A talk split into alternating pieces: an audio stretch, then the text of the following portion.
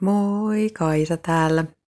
Mielenkiintoinen päivä. Jälleen kerran tänään olen pohtinut muun muassa sitä englanninkielistä lausetta come to your senses.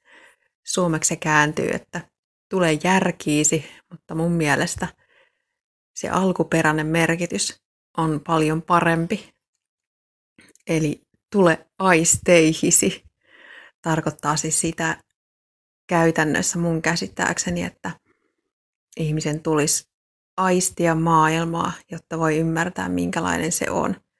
Ja sen takia se kai kääntyy suomeksi järkiisi, koska se tarkoittaa vähän niin kuin samaa asiaa, eli sen, että sitä, että näkee maailmaa realistisesti tavallaan niiden aistien kautta, miten nyt maailmaa voi havaita, nähdä, kuulla, tuntea, haistaa, maistaa. Mutta valittiin tänään yhden kehoterapia-yhdistyksen hallitukseen. Siitä tulee varmasti mielenkiintoinen kaksi vuotta.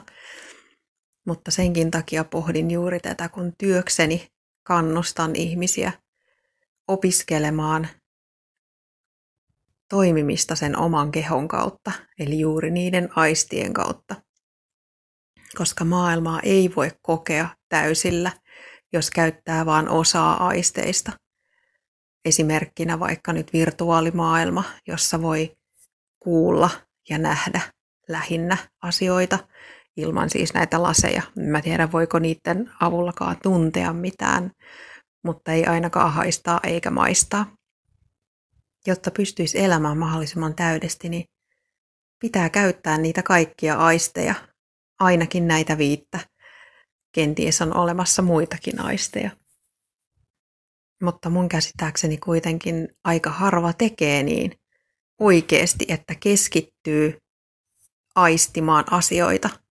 Kun syö jotain, keskittyy siihen hetkeen miettimään, että miltä tämä maistuu tuntoaistimuksiin, miltä tämä tuntuu suussa.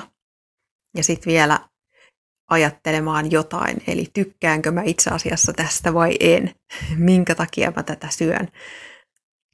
Ja sama missä tahansa tekemisessä, koska aistit liittyy kaikkeen.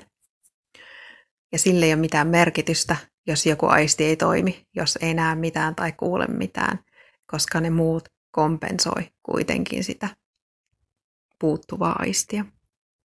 Ja mun mielestä, vaikkei nyt noin lääketieteellisesti katsoen yhteyden aistiminen olekaan yksittäinen aisti, niin se on tosi tärkeä asia.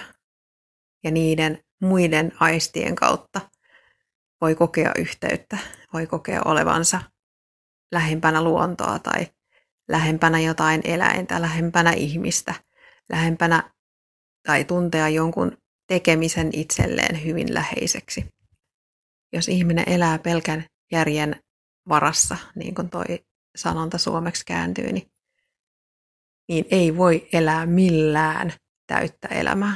Se ei ole mahdollista. Pitää käyttää niitä kaikkia keinoja, mitä ihmisille on annettu, koska ei niitä nyt turhan takia ole. Mietipä nyt, minkälaisia muistoja sulla on vaikka lapsuudesta kaikkein eniten. Onko sulla sama juttu kuin mulla, että jostain hyvin pienestä asiasta tulee mieleen hyvin isoja asioita?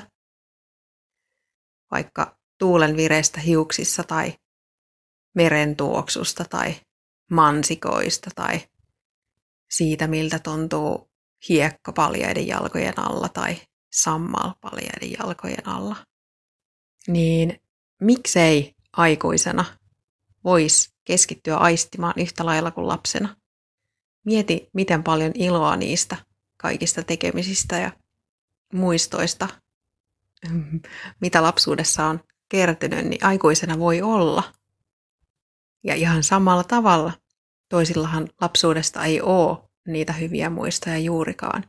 Niin silloin sitä suuremmalla syyllä niitä kannattaa hankkia aikuisena Tullaanpa siis kaikki pois sieltä somesta, laitetaan puhelimet pois, tietokoneet kiinni, telkkari kiinni ja keskitytään olemaan omassa kehossa ja aistimaan asioita. Mennään ulos. Joko?